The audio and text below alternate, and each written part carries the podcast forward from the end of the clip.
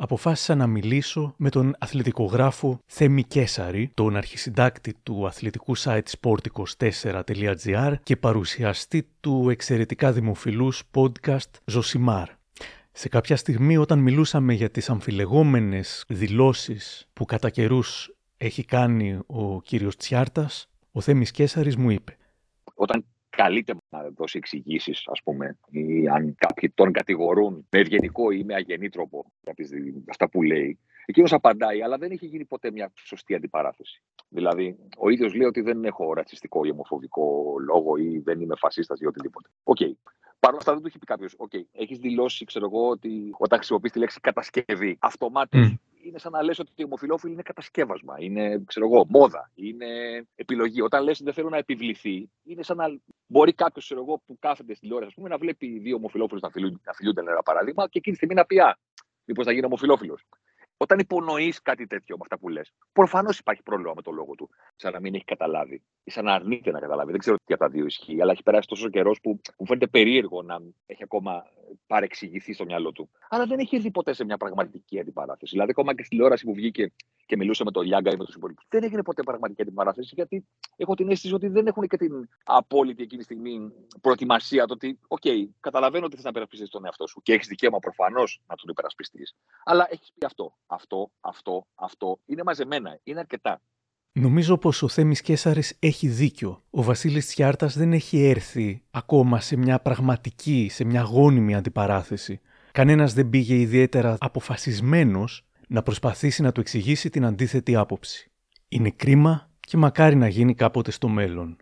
Αυτή είναι η σκληρή αλήθεια για τον Βασίλη Τσιάρτα. Είναι τα podcast της LIFO. Γεια χαρά και καλώς ήρθατε στα Μικροπράγματα, το podcast της LIFO που κάθε Σάββατο φιλοδοξεί να έχει κάτι ενδιαφέρον. Αν θέλετε να μας ακούτε, ακολουθήστε μας στο Spotify, τα Google ή τα Apple Podcasts.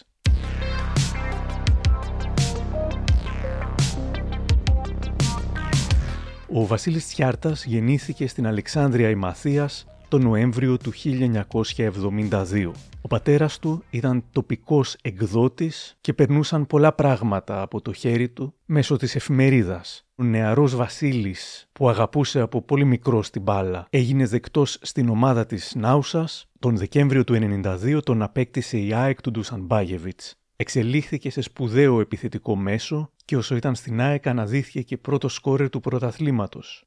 Ρώτησα τον Θέμη Κέσαρη για την αξία του Τσιάρτα ως παίκτη. Καταρχήν, μιλάμε για πολύ σπουδαία περίπτωση. Δεν μιλάμε για κάποιον ο οποίος ε, ξέρω εγώ, είναι από αυτούς που λες: Εντάξει, μπορεί να γίνει διάσημος μέσω της μπάλας, αλλά ξέρεις, δεν ήσουν κάτι το ιδιαίτερο. Όχι. Ο Τσάρτας ήταν πολύ μεγάλος. Ο Τσάρτας είχε ένα αριστερό πόδι που εφάμιλό του το ελληνικό ποδόσφαιρο. Πολύ λίγοι μπορούν να πούνε ότι το είχαν και δεν νομίζω ότι μπορεί κανένας να πει ότι το είχε ή το έχει από τότε που ο Τσάρτα ε, σταμάτησε το ποδόσφαιρο. Ήταν, ε, η τεχνική του ήταν one of a kind. Είχε παράμιλη τεχνική, ήταν τεράστιος παίχτη.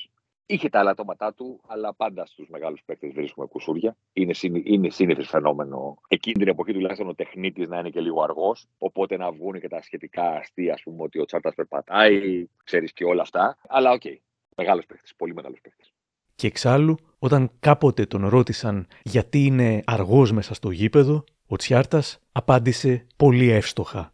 Σημασία δεν έχει να τρέχω εγώ, αλλά να τρέχει η μπάλα.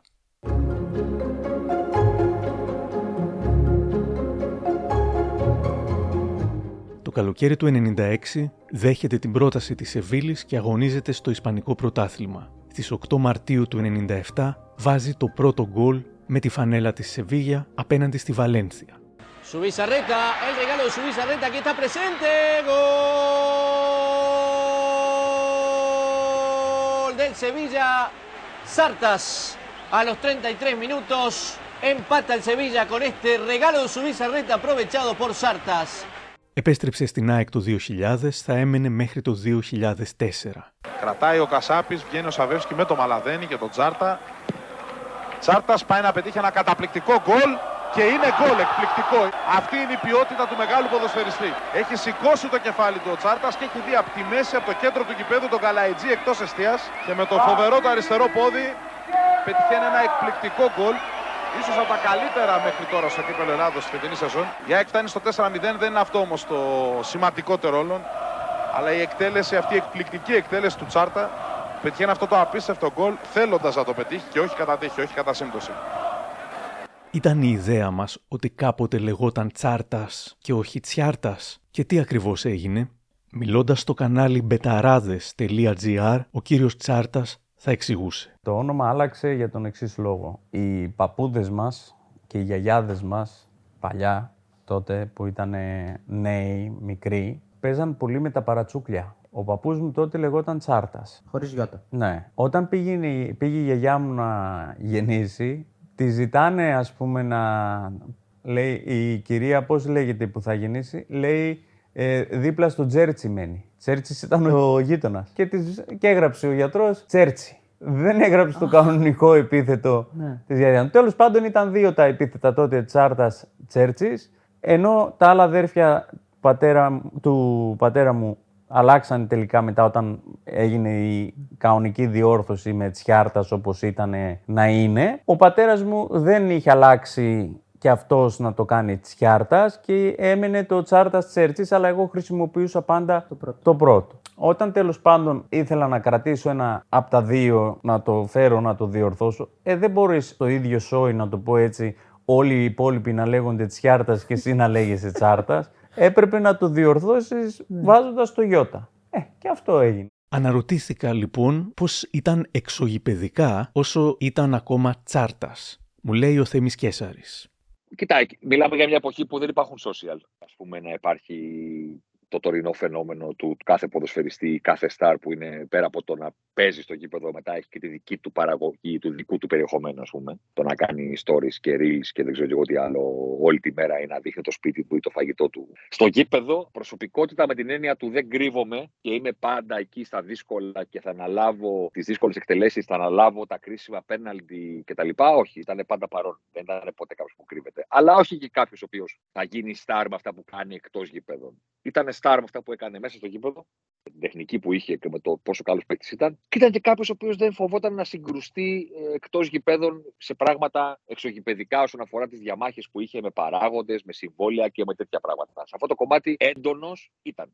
Συγκρούσεις με την ΑΕΚ για δεδουλευμένα με τέτοια πράγματα είχε. Περιπτώσεις που αδικήθηκε, παρότι δεν είχε άδικο, επίσης ε, το αν στοχοποιη- στοχοποιήθηκε ή όχι την εποχή που η ΑΕΚ χρωστούσε και έπρεπε παίκτες να δεχτούν μειώσεις συμβολέων και διακανονισμούς και τέτοια πράγματα. Και κυνηγήθηκε από τον κόσμο στα περίφημα επεισόδια στους Τρακομακεδόνες και διατήρησε την ακυρεότητα της τάσης του, παρότι κατά τη γνώμη μου άδικο δεν είχε. Ε, ξαναλέω. Αυτό το περιστατικό στους Θρακομακεδόνες το Μάιο του 2004 οφειλόταν στις παρενέργειες του ναυαγίου τότε της αγοράς της ΠαΕΑΕΚ από τον Ντέμι Νικολαίδη και είχε θύματα τους απλήρωτους παίκτες της Ένωσης. Περισσότεροι από 150 φίλαθλοι της ομάδας πήγαν στο προπονητήριο των Θρακομακεδόνων, επιτέθηκαν εναντίον ποδοσφαιριστών, τους οποίους θεωρούσαν ως τους βασικούς υπαίτιους της απόσυρσης του Νικολαίδη από την αγορά της ΠΑΕ ΑΕΚ, τραμπούκησαν και άλλους παίκτες, προκάλεσαν σοβαρές υλικές ζημιές στα αυτοκίνητα των Τσιάρτα, Μόρα, Κωνσταντινίδη και Οκά, αλλά και στο προπονητικό κέντρο.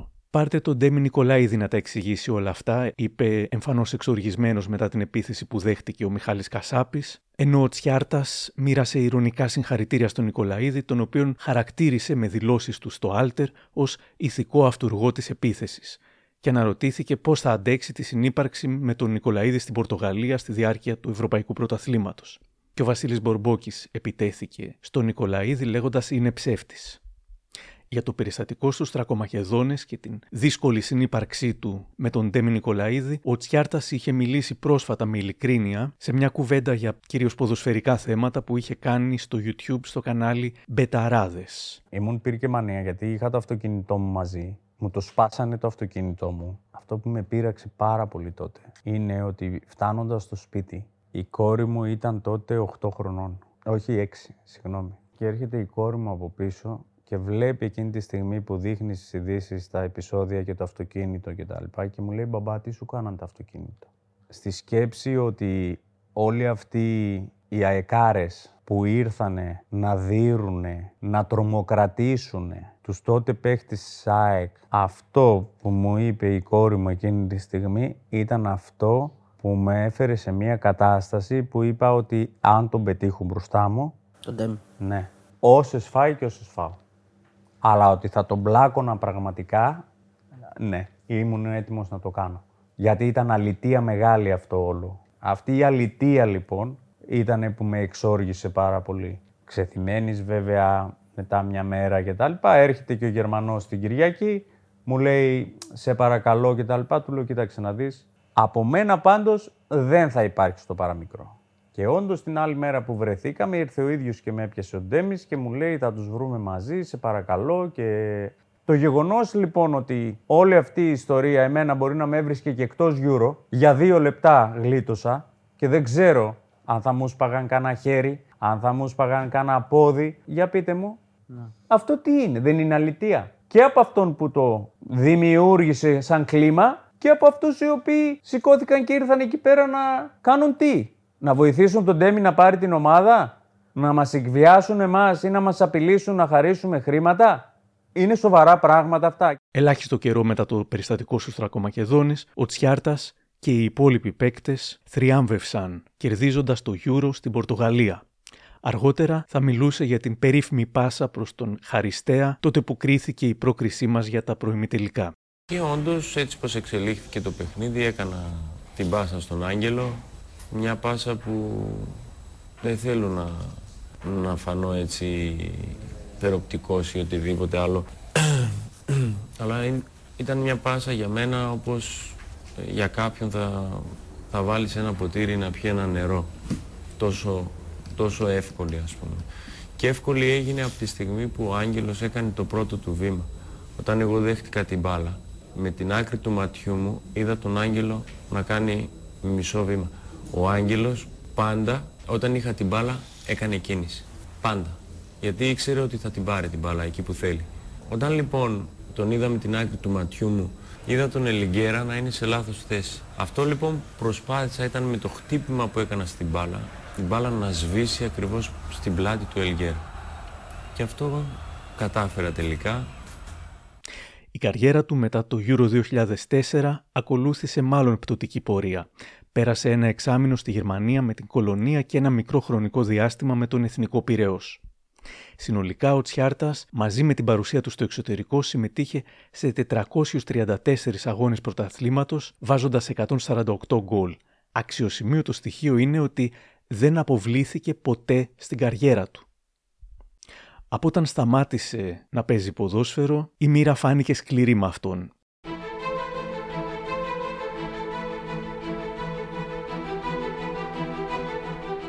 Γύρω στο 2006, όταν αγωνιζόταν για πρώτη φορά με τη φανέλα του Εθνικού Πυραιός, αποφάσισε να ξαναδώσει ζωή σε μια παλιά βιομηχανία κεραμοποιίας στην ιδιαίτερη πατρίδα του την Αλεξάνδρεια. Μαζί με τον γαμπρό του, τον άντρα της αδερφής του δηλαδή, και ένα συνέτερο συνέστησε εταιρεία με την υπονημία ΒΑΚΟ ΑΕ.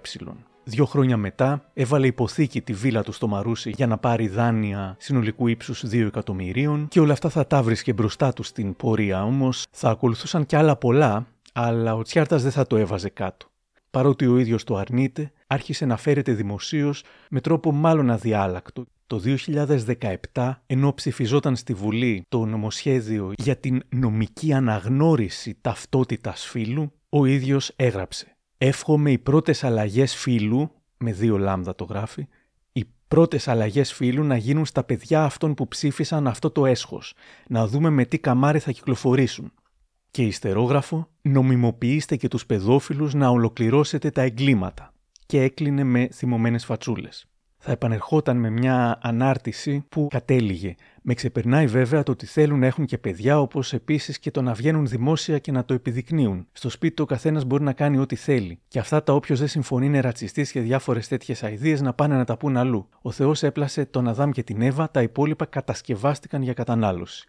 Εκείνες τις μέρες ο διευθυντής του σχολείου στην Αλεξάνδρεια, η Μαθίας, κάλεσε τον παλιό ποδοσφαιριστή, ο Νίκος Λιολιόπουλος, τότε στέλεχος της Νέας Δημοκρατίας, με ποστάρισμά του στο facebook ανέφερε χαρακτηριστικά. Αυτός ο άρρωστος στο μυαλό, μια μέρα πριν, ήρθε στο σχολείο μας και μίλησε στα παιδιά μας. Τρομάζω.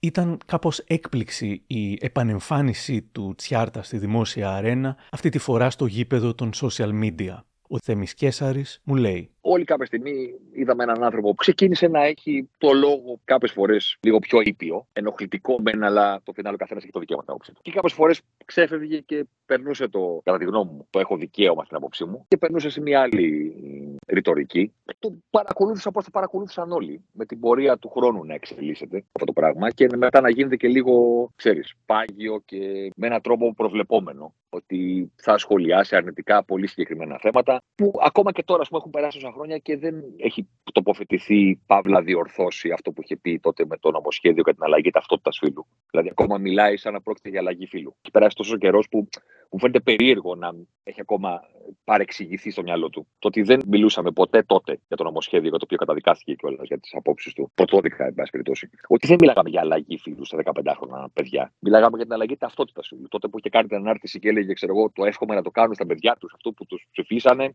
Δεν βρέθηκε ένας άνθρωπος να του πει, Ξέρεις, δεν μιλάμε για αλλαγή φίλου, δεν μιλάμε για εγχείρηση, δεν μιλάμε για κάτι τέτοιο. Μιλάμε για αλλαγή ταυτότητα. Το δικαίωμα κάπου στα 15 να μπορεί να προσδιορίσει, παύλα δηλώσει ο ίδιος, ξέρεις τι ταυτότητα θέλει να έχει. Okay, okay, ακόμα και τώρα υποστηρίζω ότι δεν έχει κάνει λάθος, ας πούμε. Από όσο γνωρίζω, δεν φαίνεται να έχει δεχτεί πως ο νόμος αφορά σε ήδη τρανς παιδιά τα οποία θα ήθελαν η ταυτότητά τους, όπως βγάζει κάθε παιδί στα 15 ταυτότητα, να βγαίνει στο σωστό όνομά τους. Το όλο θέμα δηλαδή αφορούσε σε ένα νομικό έγγραφο και όχι βέβαια σε αλλαγή, επαναπροσδιορισμός ε, είναι ο σωστός όρος, α, φύλου όπως ο κύριος Τσιάρτας πίστευε και ενδεχομένως πιστεύει.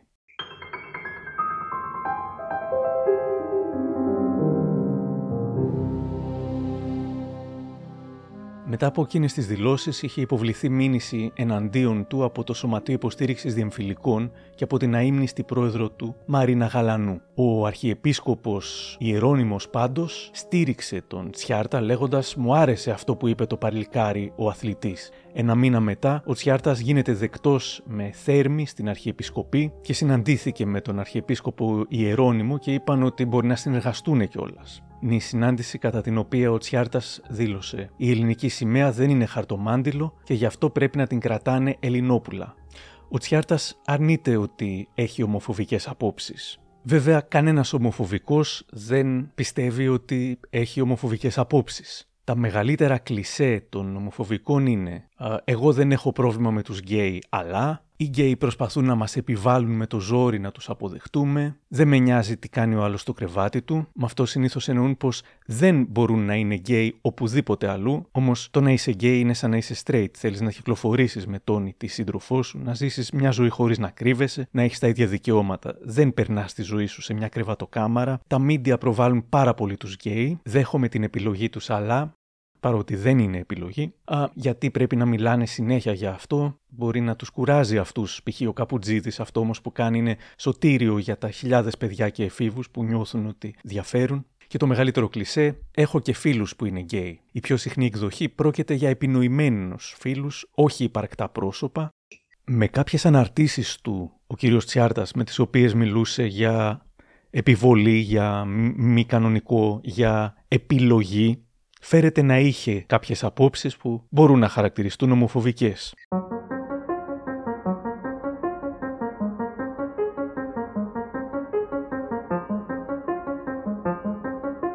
Ένα άλλο θέμα που τον απασχολεί έντονα είναι οι μετανάστες όσα έχει πει κατά καιρούς για το μεταναστευτικό ζήτημα, τα έχει υποδεχτεί μεγάλη μερίδα κόσμου με ενθουσιασμό, αλλά έχουν υπάρξει και έντονες αντιδράσεις. Ο ξεπεσμένος αρτίστας στο Twitter θα έβαζε δύο ειδήσεις τσιάρτας ξανά σε πληστηριασμό η βίλα του και αντετοκούμπο το χρυσάφι στο NBA και το χρυσό με την Ελλάδα, γράφοντας. Εν τω μεταξύ, ο αριστερά ακροδεξιός κατηγορεί τον δεξιά μετανάστη ότι ευθύνεται για την κατάντια του για αυτό με τη βίλα και τον πληστηριασμό. Διαβάζω πως την έβαλε σε υποθήκη μετά ξανά και ξανά και το 18 έγιναν γνωστά τα μπλεξίματα με τις τράπεζες ή μάλλον με τα funds Πάντως αναρωτιέται κανείς αν η ενασχόλησή του με τα social media και ίσως η οργή του για διάφορα πράγματα μεγάλωσε εξαιτίας των προβλημάτων ας πούμε με τα funds. Αν είχε ακόμα τα λεφτά που έβγαζε ως ποδοσφαιριστής θα φερόταν το ίδιο, μπορεί και όχι, αλλά μπορεί και ναι. Ή μήπως του φταίνε κάποια πράγματα οικονομικά ή οικογενειακά και ξεσπάει σε τρίτους που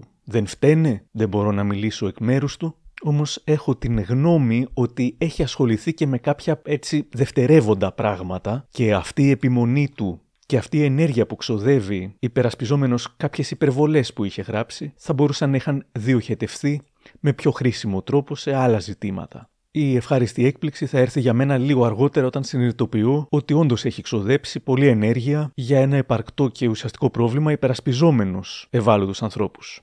Θα φτάσουμε και εκεί. Μέχρι τότε ασχολιόταν όμως με αυτό που εγώ θεωρώ υπερβολές.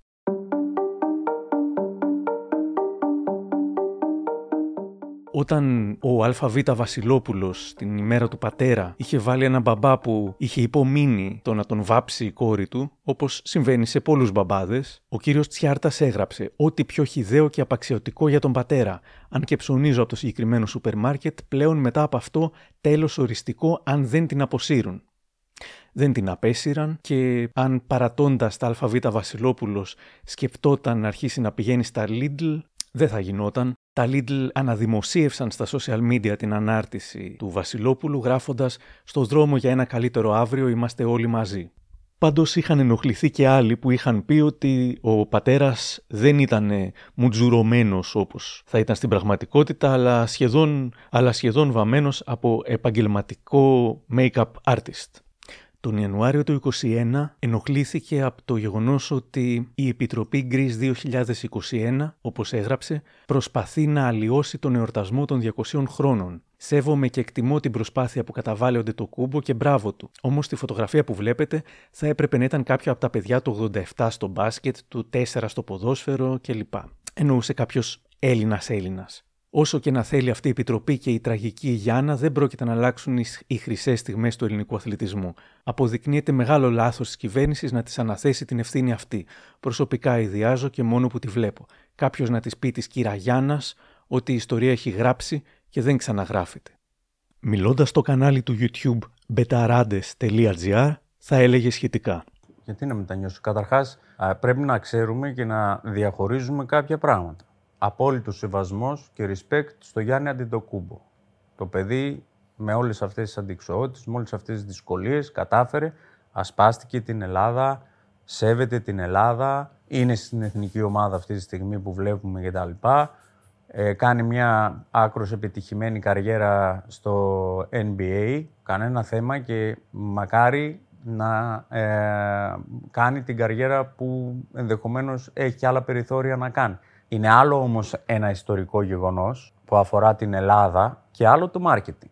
Εγώ εκεί ήταν η ένστασή μου, όχι γιατί δεν αποδέχομαι το Γιάννη, δεν τρελαθούμε. Αλλά θα μπορούσε στη θέση του Γιάννη, για παράδειγμα, εφόσον πιάνουμε όλους αυτούς από το 1821... Σε μια αφίσα που είχε βγει. Σε μια αφίσα που είχε βγει, θα μπορούσε στη θέση του Γιάννη, αν θέλουμε να πούμε ότι στο πιο κοντινό ε, σήμερα, ας πούμε, της ιστορίας, θα μπορούσαν να μπουν παιδιά όπως ο Σπανούλης, ο Διαμαντίδης. Λέμε για κάτι το οποίο είναι άκρος ελληνικό. Ο Γιάννης ήρθε το παιδί όπως ήρθαν οι γονείς του, μεγάλωσε εδώ πέρα, το ασπάστηκε. Ναι, είναι Έλληνας, αλλά δεν μπορούμε να πούμε ότι είναι αυτή τη στιγμή το ίδιο πράγμα με έναν Έλληνα που έχει γεννηθεί από Έλληνες γονείς και έχει φτάσει σε σημείο να τιμήσει τη χώρα του και να έχει κάνει τις επιτυχίες κτλ. Μην μπερδεύουμε τα πράγματα. Σας λέω. Εντάξει, εγώ διαφωνώ σε αυτό βέβαια, αλλά εντάξει, η δικιά σου. Ναι, εμένα είναι. Ε, εγώ λέω. Θεωρώ ότι Έλληνας δεν έχει σχέση άμα έχει γεννηθεί από δύο γονείς. Ε, δηλαδή, άμα νιώθει ο άλλος Έλληνας και έχει πετύχει. Βρε, όλοι μπορούν να πούν ότι νιώθουν Έλληνες. Αλλά ναι. το θέμα είναι ότι ιστορικά λέμε ότι παίρνεις κάποια γεγονότα και τα παρουσιάζεις που είχαν ναι, μήπως θέλει να καταδείξει η αφίσα το είναι ότι. Είναι η γέφυρα ουσιαστικά. Μήπως είναι η αρχή και το τώρα. Δηλαδή, μήπως ναι, θέλει δηλαδή... να δείξει και τη αυτό, νέα, αυτό τη νέα Ελλάδα. Δηλαδή η Ελλάδα που αποδέχεται τα, τα παιδιά αυτά. τους μετανάστε δεύτερης γενιάς. Που προοδεύουν. Ναι, η Ελλάδα να δεχτεί αυτούς τους μετανάστες, τους οποίους, okay, okay, έρχονται με έναν τρόπο... Ο Γιάννης είναι μία εξαίρεση. Όταν ανακοινώνεται ότι θα προσληφθεί στην ΑΕΚ για την δεύτερη ομάδα της ΑΕΚ ως προπονητής, η Original 21 λέει πως το θέμα παύει να είναι αγωνιστικό, ακόμα κι αν ο συγκεκριμένος δεν είναι καν προπονητής, αφού δεν έχει δουλέψει ποτέ στη ζωή του σε τέτοιο πόστο. Το θέμα είναι καθαρά ηθικό και αφορά το γεγονός ότι οι αντιλήψεις του Τσιάρτα δεν συνάδουν με τις αρχές, τις αξίες και τη φύση του συλλόγου μας. Η μάνα όλων των προσφύγων, η αγκαλιά των φτωχών, η πηγή του ανθρωπισμού και της αλληλεγγύης, η ΑΕΚ, δεν νοείται να έχει στον πάγκο της ένα πρόσωπο που βάσει γεγονότων αποτελεί ρατσιστική μορφή, αφού οι δηλώσεις και οι πράξεις του κατά καιρούς φανερώνουν έναν άνθρωπο μυσαλόδοξο και κακοήθη. Δηλώνουμε με εκοφαντικό τρόπο και τόνο την αντίθεσή μας στην πρόσληψη αυτού του σκουπιδιού στην ΑΕΚ. Δεν είναι αποδεκτός ανάμεσά μας, γιατί ο τείχος λέει ΑΕΚ σημαίνει προσφυγιά ξεριζωμένη. Ο Τσιάρτας δεν αναλαμβάνει λοιπόν την δεύτερη ομάδα της ΑΕΚ μετά την κατακραυγή. Θα ήθελα να ευχαριστήσω την ΠΑΕΑΕΚ για την τιμητική πρόταση, όμως επειδή δεν θέλω να διχάσω τους φιλάθλους της αγαπημένης μου ομάδας, δεν κάνω αποδεκτή την πρότασή της. Ήμουν και θα είμαι ΑΕΚ και αυτό δεν θα αλλάξει ποτέ. Υπήρξαν και κάποιες υποστηρικτικές φωνές, όπως του Ιωάννη Σαντορινέου, ας πούμε, στο Facebook, που έγραψε ο Βασίλης Τσιάρτας δεν έχει προσβάλει ποτέ την ΑΕΚ, ούτε έχει καταφερθεί εναντίον της. Όμως, σε μια κοινωνία ασίδωτων ελευθεριών πρέπει να ζητάμε πιστοποιητικό πολιτικών πεπιθήσεων. Και όταν η Original κατακεραυνώνει τον Τσάρτα για ακραίες τοποθετήσεις, πέφτει στην ίδια παγίδα με τους ακραίους χαρακτηρισμούς εις βάρος του. Ρώτησα τον Θέμη Κέσαρη για εκείνη την ιστορία χωρί σαν δημοσιογράφος να έχω την άποψη ότι στις ομάδες πρέπει να δουλεύουν άνθρωποι οι οποίοι ζουν και αναπνέουν για το ποδόσφαιρο. Όταν λέμε ζουν και αναπνέουν για το ποδόσφαιρο, δεν λέμε παίξανε κάποτε. Λέμε καταρτισμένοι οι οποίοι αυτή τη στιγμή ας πούμε, δεν κάνουν κάτι άλλο από το να ασχολούνται με το ποδόσφαιρο. Κατά τη γνώμη μου. Εγώ δεν θα τον έπαιρνα τον Τζόρτα για όλε αυτέ τι απόψεις σε μια ομάδα, γιατί δεν βλέπω ότι μπορεί να προσφέρει κάτι πέρα από να μιλάει για τα περασμένα μεγαλεία της ομάδας. Αλλά αυτή είναι δική μου άποψη. Απ' την άλλη, για εκείνον που θα ήθελε να βρει μια δουλειά, πιθανότατα να έχει ανάγκη, θα σου πει, φίλε, θα πεις εσύ στην ομάδα ποιο θα πάρει και αν εγώ είμαι καταρτισμένος ή όχι για να προπονήσω παιδιά. Έχω πάρει δίπλωμα, γιατί όχι. Από την πλευρά και ο άνθρωπος αυτός μπορεί να έχει το δίκιο ότι ξέρεις κάτι. Εγώ μια δουλειά θέλω. Πούμε, γιατί πρέπει να μην πάρω μια δουλειά. Γιατί ξέρω εγώ, έχω κάποιες απόψεις το οποίο είναι μια κουβέντα. Έχει το δικαίωμα να την κάνει. Υπάρχει ένα, ένα σλόγκαν ας πούμε, που χρησιμοποιούν οι αεκτζήδες, ότι είναι διαφορετικό να είσαι ΑΕΚ, υποστηρίζοντας ότι δεν είναι στον Ολυμπιακό, ξέρεις, δεν είναι στον Παναθηναϊκό. Έχουν κάποιες διαφορές στην ιδεολογία, στον τρόπο που η ομάδα τους φέρεται. Υπάρχει αυτό το σλόγκαν, το είναι διαφορετικό να είσαι ΑΕΚ. Οπότε τότε είχα γράψει ότι okay, είναι διαφορετικό να είσαι ΑΕΚ και ο Τσιάρτας είναι εχθρός διαφορετικού. Είναι πάμπολλες οι αναρτήσεις του. Εκφράζει όχι μόνο την εχθρότητά του απέναντι στο διαφορετικό, σε κάποιες περιπτώσεις, κατά τη γνώμη μου, εκφράζει και μια αδυναμία κατανόησης. Πάντα έλεγα ήθελα να το κάνω και Twitter, αλλά δεν το έκανα ποτέ. Ότι ρε Βασίλη, αριστερόχειρε και αριστεροπόδαρε και σένα. 10% είναι και ομοφυλόφιλοι. δηλαδή, μην ανοίξεις αυτή την κουβέντα για τη διαφορετικότητα. Θα πρέπει να σκεφτείς ότι πώς εσύ είσαι αριστεροπόδαρος, ρε παιδί μου, και δεν κλωσά την μπάλα όπως ο άνθρωπος με το δεξί, και είσαι αριστερόχειρας και δεν γράφεις όπως το 90% των ανθρώπων, έτσι και κάποιοι άνθρωποι προέρχονται από το ίδιο φίλο, ξέρω Είναι το ίδιο πράγμα. Δεν το επιβάλλει κανένας. Δεν είναι μόδα. Αν η τηλεόραση γεμίσει με ανθρώπους που γράφουν με τα αριστερό, δεν θα ξεκινήσουν όλοι ξαφνικά να γράφουν με τα αριστερό. Δεν λειτουργεί έτσι, ρε φίλε. Και στο λέω με συμπάθεια. Αυτή η ιστορία με τη διαφήμιση τότε με τον πατέρα που ήταν με μπογιές. Ε, δεν γίνεται να σε ενοχλεί αυτό το πράγμα, ρε φίλε, και να λες: Σταματάω να ψωνίζω το σούπερ μάρκετ.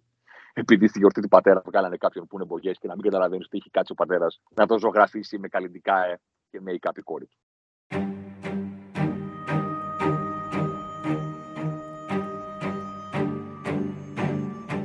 Στις 3 Νοεμβρίου του 2022, ο Τσιάρτας καταδικάζεται σε φυλάκιση 10 μηνών με αναστολή για δημόσια υποκίνηση, βίας, μίσους λόγω ταυτότητας φύλου. Ο Φώτης Εργουλόπουλος από την εκπομπή του στην ΕΡΤ θα έλεγε εκείνη την ημέρα που βγήκε η ιστορική απόφαση. Και είχε πει κιόλας, ε, βέβαια ό,τι θέλουν να κάνουν και παιδιά όπως επίσης και να βγαίνουν δημόσια να το επιδεικνύουν δεν ε, το επιτρέπω. Θέλω να πω στον κύριο Τσιάρτο ότι βγαίνω δημοσίως και λέω για το παιδί μου και είμαι ένας ελεύθερος άνθρωπος όπου θα μιλήσω για το παιδί μου όπου σταθώ και όπου βρεθώ γιατί το αγαπάω και έχω το δικαίωμα αυτό και αν μου την πει μπορώ κι εγώ να καταφύγω στη δικαιοσύνη. Ε. Και επίσης ε, δεν συμφωνώ συμφωνεί ότι είναι ρατσιστής, έτσι αποφάσισε ο ίδιος για τον εαυτό του και διάφορες τέτοιες αειδίε είπε. Και ο Θεός έπλασε τον Αδάμ και την Εύα. Φυσικά όλοι το γνωρίζουμε αυτό και είναι ιστορικά αποδεδειγμένο. Οι απόψεις αυτές είναι ρατσιστικές και καταδικάζονται από τον νόμο. Είναι ρατσιστικές και μιλούν ουσιαστικά για υποκίνηση βίας ή μίσους. μίσους. Δηλαδή δημιουργούν και ένα κλίμα σε ολόκληρη την κοινωνία. Γι' αυτό ακριβώς και... καταδικάστηκε ο mm. κύριος Τσιάρτας. Στο πρόσφατο δικαστήριο που είχα για να ενημερωθεί και ο συνεργάτης σας, αυτό που υπόθηκε από την αντίπαλη πλευρά, από μία ψυχολόγο, ήταν ότι η δήλωσή μου αυτή, επειδή πήγε να περάσει χήμα το νομοσχέδιο, ναι, ναι. και ξέρουμε πολύ καλά όλοι ότι αυτό που επιδιώκεται είναι να, υπάρχει, να μην υπάρχει ηλικιακό σεξουαλικό όριο. Η ψυχολόγος λοιπόν είπε ότι αναγκάστηκαν στη Βουλή να δημιουργήσουν μια επιστημονική επιτροπή η οποία θα εξέταζε αυτά τα ανήλικα παιδιά. Μιλάμε για ανήλικα παιδιά. Ναι.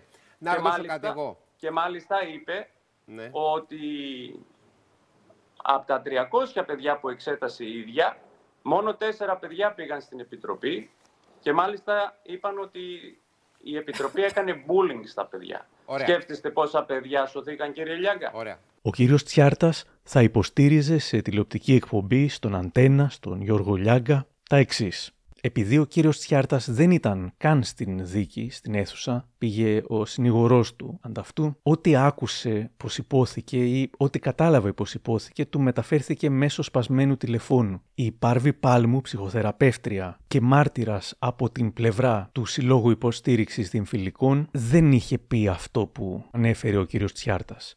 Ο Σιδ είχε διαψεύσει δημόσια τον ποδοσφαιριστή όταν πρώτο έκανε αυτούς τους ισχυρισμούς μιλώντας στο Γιώργο Λιάγκα.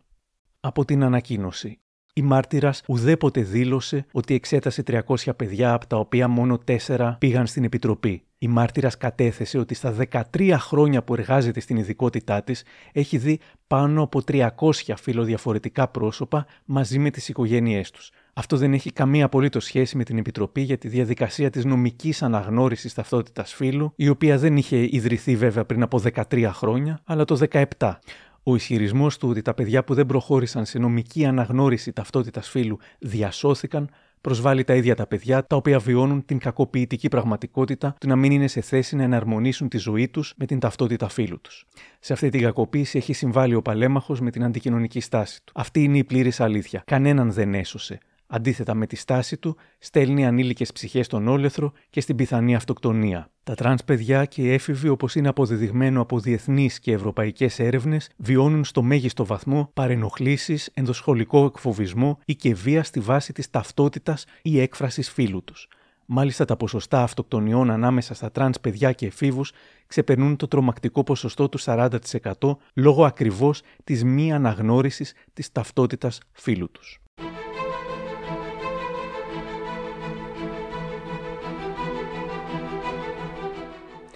Στις αρχές του 2023 ανακοίνωσε πως θα συστρατευτεί με τους κυρίους Θάνο Τζίμερο και Φαΐλο Κρανιδιώτη στο συνασπισμό Εθνική Δημιουργία. Το σατυρικό site «Το Κουλούρι» χλεύασε την είδηση γράφοντας «Διψήφιο δείκτη IQ διαθέτει συνολικά πλέον η Εθνική Δημιουργία μετά την προσθήκη του Βασίλη Τσιάρτα». Μετά από την ένταξή του στην εθνική δημιουργία, συνέβη κάτι, για μας τουλάχιστον, αναπάντεχο. Όπως έγραψε και ο Δημήτρης Πολιτάκης στη LiFO, τον έκανε cancel το ίδιο του το σπίτι από το πρωινό του ΑΝΤ1. Προς αποφυγή κάθε παρεξηγήσεως ή σύγχυσης και εξ αφορμής της δηλωθείσας υποψηφιότητας του Βασιλείου Τσιάρτα του Αναστασίου, επιθυμούμε να διευκρινίσουμε ότι παρά την συγγενική μας σχέση, ουδεμία απολύτως σχέση έχουμε ή πρόκειται ή θέλουμε να έχουμε με την προσφάτως ανακύψασα πολιτική δραστηριότητα του Ανωτέρω και την υποψηφιότητά του με συγκεκριμένο πολιτικό σχηματισμό. Άλλωστε, ουδέποτε στην οικογένειά μας είχαμε ομοφοβικές, ρατσιστικές ή εθνικιστικές αντιλήψεις, αλλά αντίθετα διαπνεόμασταν από δημοκρατικές, προοδευτικές και αλληλέγγυες ιδέες, όπως αυτές μας εμφυτεύθηκαν από τον σύζυγο και πατέρα μας Αναστάσιο Τσιάρτα και την οικογένειά του. Είναι απίστευτο πάντως να λέει η ίδια η μάνα και η αδερφή ότι ο γιος μας ή ο αδερφός μου είναι ομοφοβικός και ρατσιστής. Τα οριστική ρήξη. Βεβαίως. Μας κάνει εντύπωση γιατί είναι πρωτοφανές. Μαθαίνω δε ότι όταν είχε ένα οικογενειακό κάλεσμα ο Τσάρτας δεν είχε καλέσει τη μάνα και την αδερφή Θάνο, έτσι δεν είναι; Παντρεύτηκε η κόρη του Βασίλη Τσιάρτα και από ό,τι μάθαμε και από την τοπική. Η αδερφή του Ελευθερία Τσιάρτα μίλησε στο secret των παραπολιτικών για της Σάσα Σταμάτη λέγοντας Ευτυχώς που δεν ζει ο πατέρας μου. Κάτι θα ήξερε που έφυγε. σω με όλο αυτό που συμβαίνει είναι σαν να θέλει να μας πει κάτι από εκεί που είναι. Η μητέρα μας είναι πολύ στεναχωρημένη. Ο Βασίλης επιδίωξε να επικοινωνήσει μαζί μου, αλλά δεν θέλω να έχω καμία σχέση. Ο Βασίλης έχει να δει τη μητέρα του τρία χρόνια κλπ. Ο Βασίλης Νανούρης θα έγραφε στο facebook του «Όταν η μάνα σου ντρέπεται για σένα, όχι γιατί είσαι γκέι ούτε γιατί κάνεις παρέα με μετανάστες, αλλά γιατί είσαι ομοφοβικός και γιατί κάνεις παρέα με τον Τζίμερο και τον Κρανιδιώτη. Ω ναι. Απαντώντας εμέσως σε αυτή την εξαιρετικά σκληρή ανακοίνωση, ο Τσιάρτα θα έγραφε ένα κείμενο στο Facebook. Υπάρχει και αυτή η άποψη. Α πούμε, ο παρουσιαστής αθλητικών εκπομπών, ο Κωστής Ραπτόπουλος, ο οποίος δεν είναι υποστηρικτής του Τσιάρτα, το αντίθετο. Υπάρχει βίντεο που λέγεται «Ραπτόπουλος ξεφτιλίζει Τσιάρτα, ρατσιστές και πορωμένους χριστιανούς» είπε ότι την ελληνική σημαία πρέπει να την κρατάνε μόνο Έλληνες. Ναι, αν το α- γύρισε στη Χρυσή Αυγή, αν το παραγύρισε στη Χρυσή Αυγή ο Τσάρτα. Ο ίδιος λοιπόν α, Ραπτόπουλος μετά από την ανακοίνωση των συγγενών του Τσιάρτα σχολίασε διάφορα πράγματα. Να πω ότι δεν βρήκα εγώ κάτι για υποψηφιότητα με Βελόπουλο. Τα μπιπ τα έχω βάλει εγώ. Θέλω να μιλήσω για τη μάνα και την αδερφή του Τσάρτα. Τέτοιες δεν έχω δει στη ζωή μου. Εγώ τον Τσάρτα δεν έχω προσωπικές σχέσεις μαζί του. Είχε λεφτά, τα έφαγε, τα χάσε, τα έπαιξε καζίνο, ούτε με νοιάζει. Π- Έχει μια πολιτική άποψη, δεν συμφωνώ μαζί του, δεν με νοιάζει. Δεν είμαι των πολιτικών απόψεων του Τσάρτα. Αυτές οι δύο αντιαδερφοί, τα αδέρφια λες δεν έχουν καλές σχέσεις. Πολλά, μάλλον για τις περιουσίες κτλ. κτλ, κτλ. Να έχει μια πικρία. Τι τη βγάζει στη δημοσιότητα την πικρία; Το, το, το βρίζεις τον αδερφό σου και βάζεις με έναν πιο δεξιό, πιο, πιο να πούμε. Βάζεις υποψηφιότητα. Αρχιδεξιό κι αυτό. Μιλούσε με τους Χριστούς, με τους Αδάμ, με τις Εύες κτλ. Δηλαδή, κατατροπώνεις τον φουκάρα τον αδερφό σου για να βάλεις εσύ υποψηφιότητα. Με τον σε συγχωρούμε εσένα. Μπορεί να έχει λεφτά να μην δεν έδινε. Η μάνα, ρε εδώ το παιδί σου, είναι δολοφόνος. Είναι απατεώνας. Η μάνα πάει στο δικαστήριο και λέει αθώο το παιδάκι μου. Εμένα η δικιά μου η μάνα η φουκαριάρα με βλέπει όμορφο. Με αυτή την μούρη. Γλυκούλης είναι λέει ο Κωστάκης μου. Η μάνα έτσι. Βρε το γιο σου. Θεωρώ ότι υπάρχει μια μεγάλη αδικία εναντίον του Τσάρτα. Εις βάρος του φουκάρα του Τσάρτα. Τσάρτα είμαι μαζί σου. Δεν έχω μιλήσει ποτέ με τον άνθρωπο. Έχω διαφωνήσει πολλές φορές σε πολλά που έχει πει. Έχω, έχω διαφωνήσει. Και το συμπαραστέκομαι γιατί δεν νομίζω ότι υπάρχουν πολλές μάνες στον κόσμο που να μιλήσουν έτσι για το παιδί τους, ρε πούστη. Από την μακροσκελή απάντηση του Τσιάρτα, με την οποία λύανε κάπως ή εξωράισε ε, διάφορα πράγματα που έχει πει κατά καιρούς ή που πιστεύει, σχολιάστηκε και το «Σε όλη τη ζωή μου αγωνίστηκα ώστε οι ιδιαιτερότητες των ανθρώπων, συμπεριλαμβανομένου του ερωτικού προσανατολισμού, να μην είναι κριτήριο για την ποιότητα, την αξία ή την αποδοχή τους».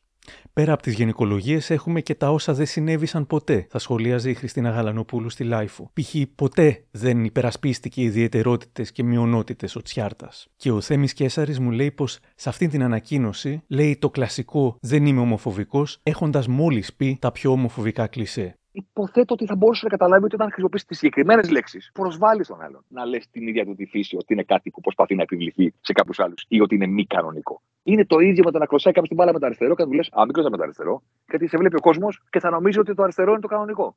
Δεν είναι, είναι το δεξί.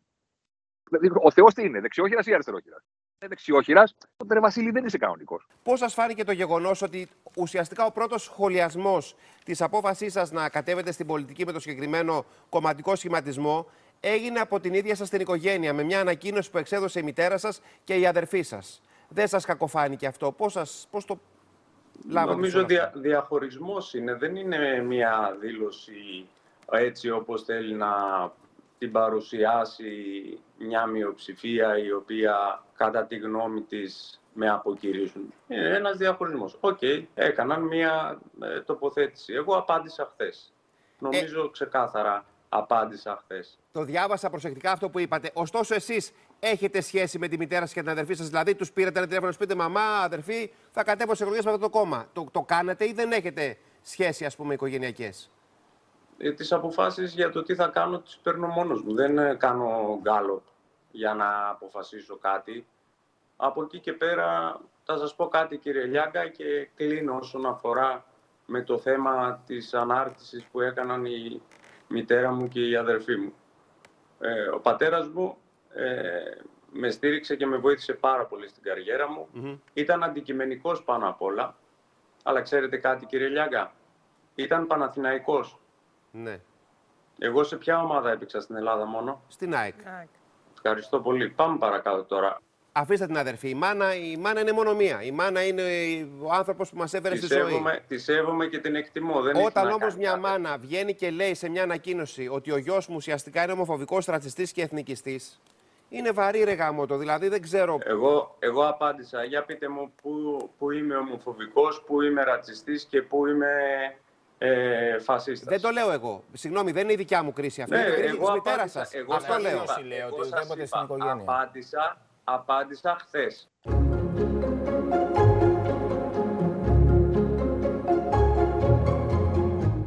Αφήνοντας όμως τα κοινωνικά ζητήματα, ας πάμε σε ένα οικονομικό. Στις 6 Νοεμβρίου του 2022, ο Τσιάρτας κάνει αυτήν την ανάρτηση. Κατόπιν συνεννόησης με τους δικηγόρους μου, σας ενημερώνω ότι με δικαστική απόφαση δικαιώθηκα στον αγώνα μου εναντίον των φαντ, ακυρώνοντας τον πληστηριασμό του ακινήτου μου. Λεπτομέρειες που θα φανούν ωφέλιμες για πολλούς πολίτες σε λίγες ημέρες. Όντως, έκανε μια ανάρτηση χρήσιμη, παραθέτοντας στοιχεία όπως του τα διατύπωσαν οι δικηγόροι του εξήγησε πώς δικαιώθηκε αυτός σε σχέση με κάποιες παρατυπίες που είχαν κάνει τα fans και πώς και άλλοι μπορούσαν να κάνουν το ίδιο, ώστε να πληρώσουν μεν αυτά που πρέπει, αλλά όχι τα παράλογα πράγματα που ζητούσαν τα fans. Να, ένα σημαντικό ζήτημα που έχει θέσει και έχει φέρει στην επικαιρότητα. Τα fans και οι πληστηριασμοί. Αυτό μάλιστα. Ολόκληρη η ανάρτησή του βρίσκεται στο facebook του. Κατέληγε.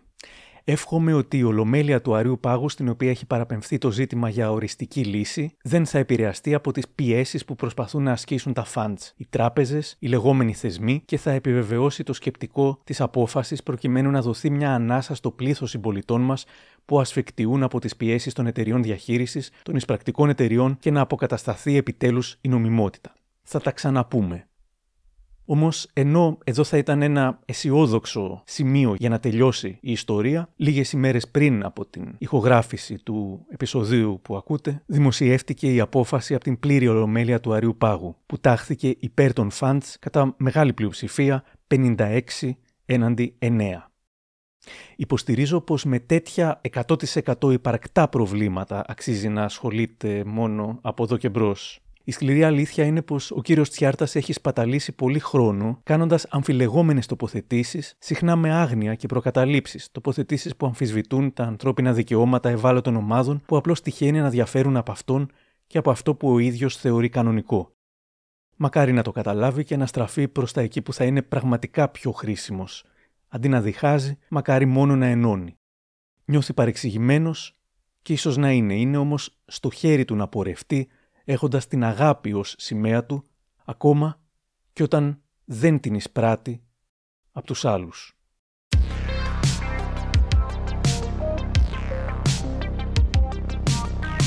Αν θέλετε να ακούτε τα μικροπράγματα της Lifeo, ακολουθήστε μας στο Spotify, τα Google ή τα Apple Podcasts. Για χαρά!